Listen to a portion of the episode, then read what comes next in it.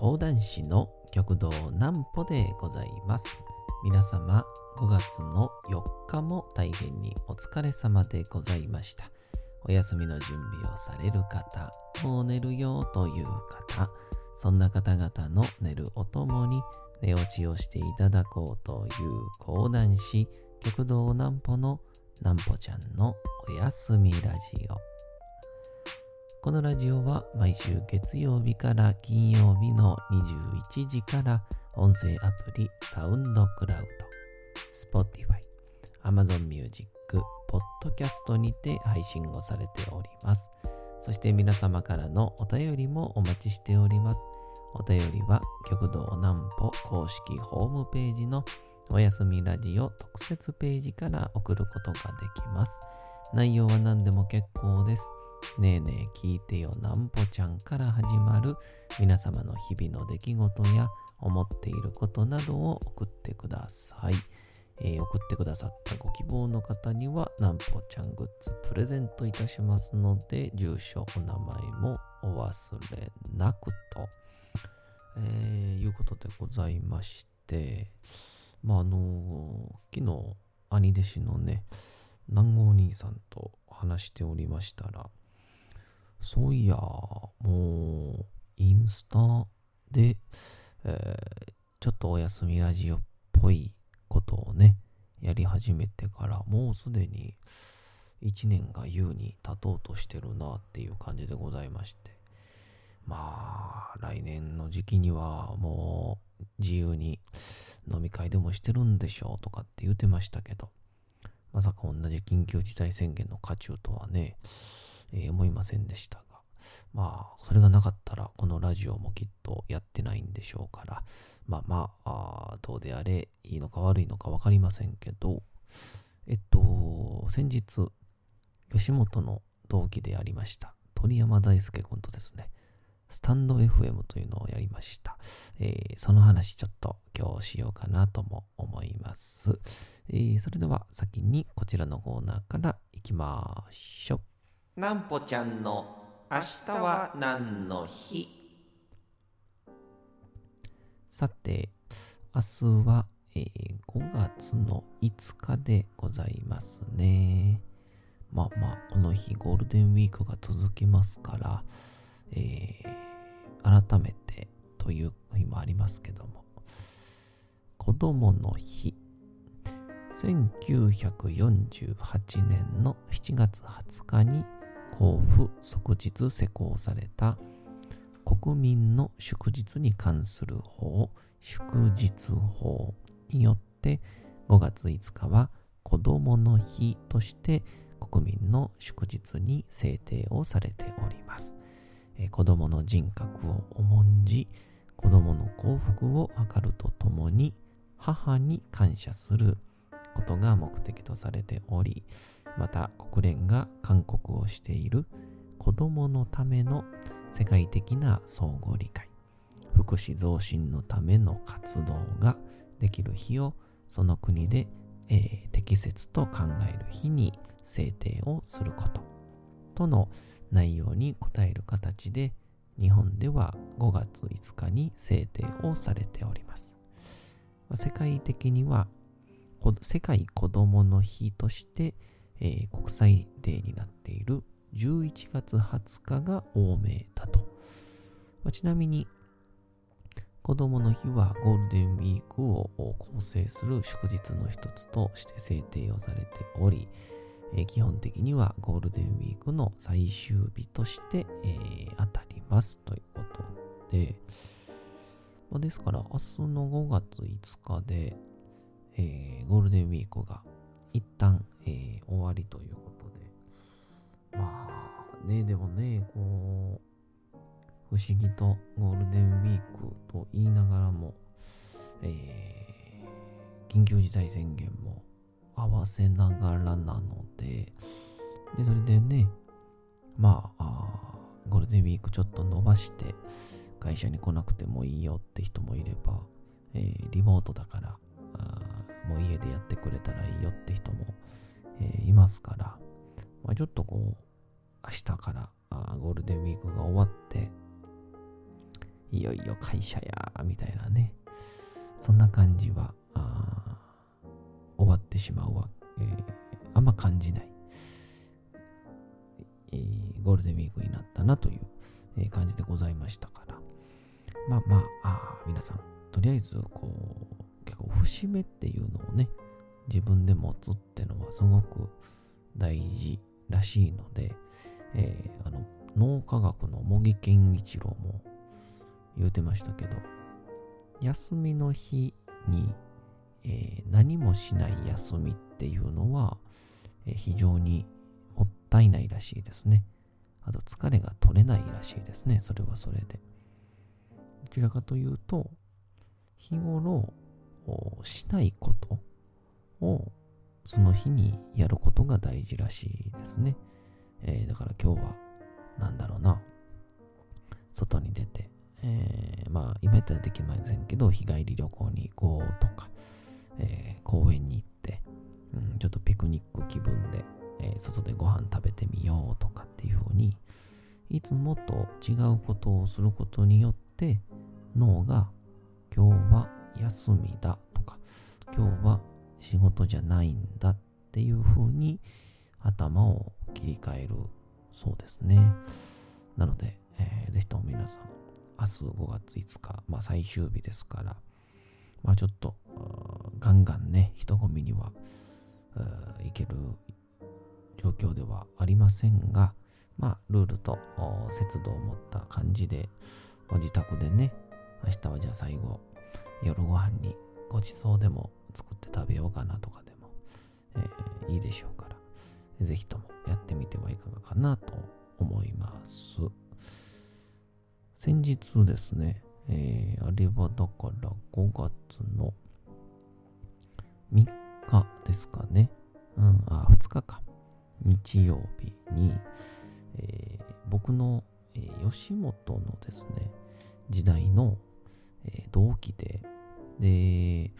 まあ、僕はあのよくこのラジオでね、名前を出す、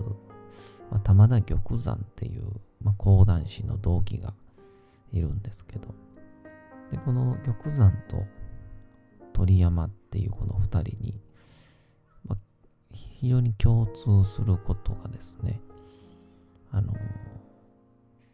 永遠と一緒におれるって共通点なんですね。えー、あのー、また喫茶店で、例えばまあ、最近どうとか、えー、こんなことを聞いてんけどとか、いろんな話を、まあお互いに、まあ聞くのも好き、話すのも好きっていうのはもちろんなんですけど、えー、またそれ以上にですね、一番いいのは、黙ってても全然問題がないっていうそこなんですね。うん。最悪まあ話すこと思いつかんなって思った時にひょっと下とかを見て2、3分ぼーっとしてても全然問題ないみたいなそんな感じの空気で接することができるっていうのは、あんまり多くはないんですけど、僕も。そんな中で鳥山と玉山は、そんな感じで、ゆったりと喋れる数少ない、えー、まあ、友人、同期でありまして。で、その鳥山からですね、5月1日に、えー、連絡来て、えー、僕あの、本名がね、山本と言いますから、山本ちゃんって言って、えー、スタンド FM ってやってるって言われて、名前だけは聞いたことあったんですけど、全然、えー、やったこともないし、えー、あんまり内容もよく分かってなかったんですけど、まあ最近ちょっとやってるよっていうぐらいのやつで、で、それが、ここ最近、友人とこう、くっつけて、コラボして、で、ましてや、ほぼほぼこのタイムラグもなく、ほぼ電話と近いぐらいのスピードの接続でできるっていうのが話題になってるからちょっと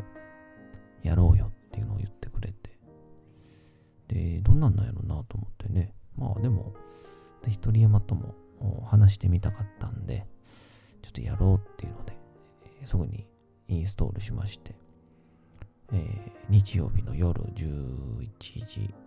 半ぐらいからですかね。スタンド FM 鳥山のスタンド FM に僕がお邪魔をするみたいな感覚で、えー、一緒にさせてもらいまして。もうですね、久しぶりの鳥山さんとの話やったんで、ま、ただ一言に尽きるんですけど、超楽しかったっすね。あの、楽しいとか人間は通り越すと幸せやって感じるっていうことにね、えー、気づきました。うん。それをやりながら幸せやーって言ってて僕あの幸せっていう時って奥さんとなんかこうたまたまこうたわいもない話をしててふと感じる時と寿司食うてる時と、鳥山か玉山と喋ってる時なんですよねえー、ちょっと限定的すぎたかもしれませんけど。で、まあ、この鳥山さんっていうのが、まあ、さっきスタンド FM の雰囲気だけ言うと、あの、これ本当偶然なんですけど、言ったら、え時間制限のないインスタライブの画面なし状態みたいな感じなんですね。だから、あの、配信しながら、生配信も、あれ多分収録もできるのかな？どっちなのかな？生配信しながら、こう皆さんからの、いわゆるコメントもえー、入ってくるし、で、お便り形式で、日頃から自分のページにお便りを待ち受けることもできると。で、画面が動かない状態で声を届けてコメントも入ってくるって、ふと気づいたら、僕ね、インスタライブでやってたおやすみラジオと同じ形式やったんですよ。うん。いや、だから、まあ、これ僕がなんか見つけてたとかそんなんじゃなくて、やっこう、画面の動かない、かといってこう、コメントも届けたいみたいな、いや、そういう需要っていうのがやっぱりあるんやなと思いました。はい。僕もインスタの時はね、えー、自分が映るのちょっともう耳だけで聞いてほしかったんで、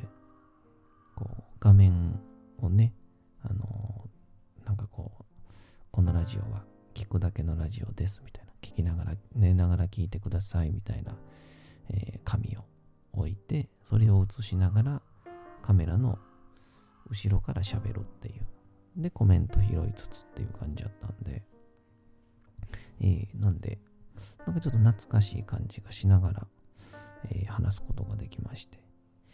まあ、あこの鳥山さんっていう方なんですけど、あの、本当に、まあ僕がこう人生の中で出会ってきた中でも、まあ、まあ、トップ5には入る人たらしですね。うんあの、まあ、代名詞が人たらしっていうのもなんかちょっとね、腑に落ちないかもしれませんけど、あの、もともと人力車の養成所にいて、まあ、所属もして、まあ、1年か2年やって、で、人力車とかっていうのは解散したら確か一、旦、まあ、社員とも相談なんでしょうけど、多分事務所を出なくちゃいけなくて、っていうので、事務所を出て、で、その後、吉本の養成所に入り直して、芸人を、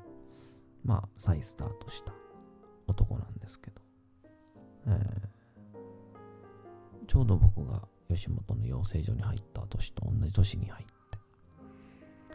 まあやっぱスタートからね、もちろんやっぱり1年か2年芸人やってたわけですから、こう、落ち着いてると言いますかね、えー、すごく冷静な判断で、もうみんな、鳥山さんの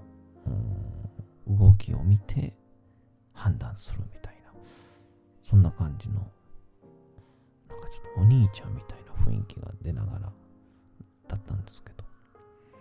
初めはこう、コンビを組んでね、えー、僕たち、僕もやってたコンビで、で、赤にあとは、えー、今、吉本で残ってるといえば、ネイチャーバーガーとかね、また衝撃デリバリーっていう、あの、まあ、今、神保町花月という若手の劇場では、上の方で、えー、頑張ってる、その2組と一緒にこうユニットを組んでやったりしたんですけど、まあ、あまあいいも悪いもどっちでもないんですけど、えー、鳥山さんは、えー、コンビを解散しまして、ほんで、そこから鳥山さんはずっと一人やったんですよね。で、まあ、本人はコンビ組もうとか考えながらも、いろいろ、こう、人と会って喋るっていう行動をね、繰り返してたんですよ。うん。まあ、旗から見たら、ただただ、お茶してるだけっていう、いろんな人と。まあ僕もあんまり正直理解はできてなかったんですけど。で、どうすんねやろなっていう時にある時、人力車のトリオで、トンツカタンというトリオがいまして、その森本さんという方が、もともと、人力車時代の同期だってことで、おこたしゃべりという配信を森本さん発信でし始めたんですよね。えー、まあ、当時まだ、まあ、今だったら YouTube とかインスタとかで配信してるって当たり前なんですけど、当時はまだ芸人がそんな配信するってちょっと、まあ、芸を諦めたとか、ネタをちゃんとせえよってバッシングを食らうサイドの人たちだったんですよ、初めて。でも、まあもちろんトンツカタンさんは劇場でも大活躍してる方ですから、まあ、それも相まって、えー、非常にみんな、初めはちょっと軽視しながらも、まあ、実際ちょっとずつ、えー、視聴者が増えてきて、見事なまでにこの、先ほど言いました、鳥山さんがですね、その何もしていなかった期間、人の話をひたすら聞く、自分の話をするという、いわゆるお茶タイムをですね、しこたま繰り返したおかげなのか、もう森本さんの話もうまいこと聞いて、自分の話もして、で、ゲストが来たら、もうゲストが、もう甘やかさんといてくれっていうぐらいの聞き上手に回るという。で、プラス、実は鳥山さん自身が、いい具合に、ポンコツなところが あるっていうのを、森本さんという方が見事にカバーを、えー、引き出しまして、えー、菅子という愛称で、まあ、今起こった喋りないし、ネタやってない芸人で、いろんな売れてる方々とコラボしまくってるでございます。えー、そんな鳥山くんとまたスタンド FM するかもしれませんから、その時はぜひとも聞いてください。それではお次のコーナー行きましょう。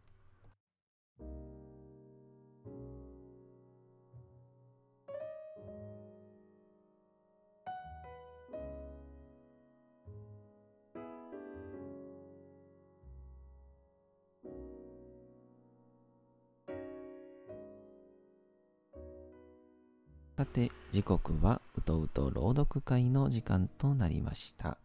皆様、小さい頃眠れなかった時に、お父さん、お母さん、おじいちゃん、おばあちゃん、お世話になっている方に本を読んでもらった思いではないでしょうか。なかなか眠れないという方のお力に寝落ちをしていただければと、毎日様々な物語、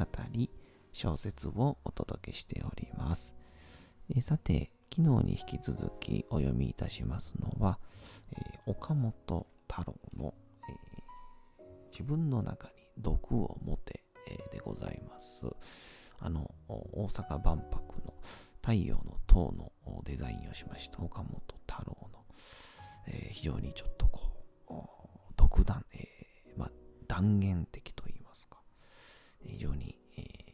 楽しい言葉が飛び交っております。えー、また、気の済むまでちょっと読もうかなと思ってます。それでは本日もお付き合いください。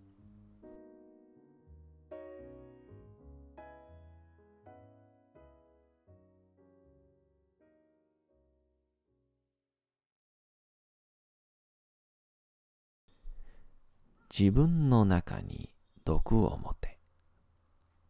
岡本太郎実にしたって何が実であるかなんてことは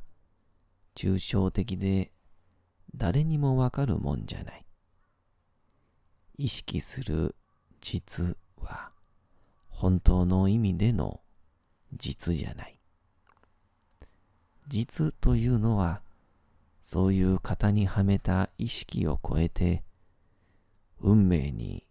己をかけることなんだ。自分に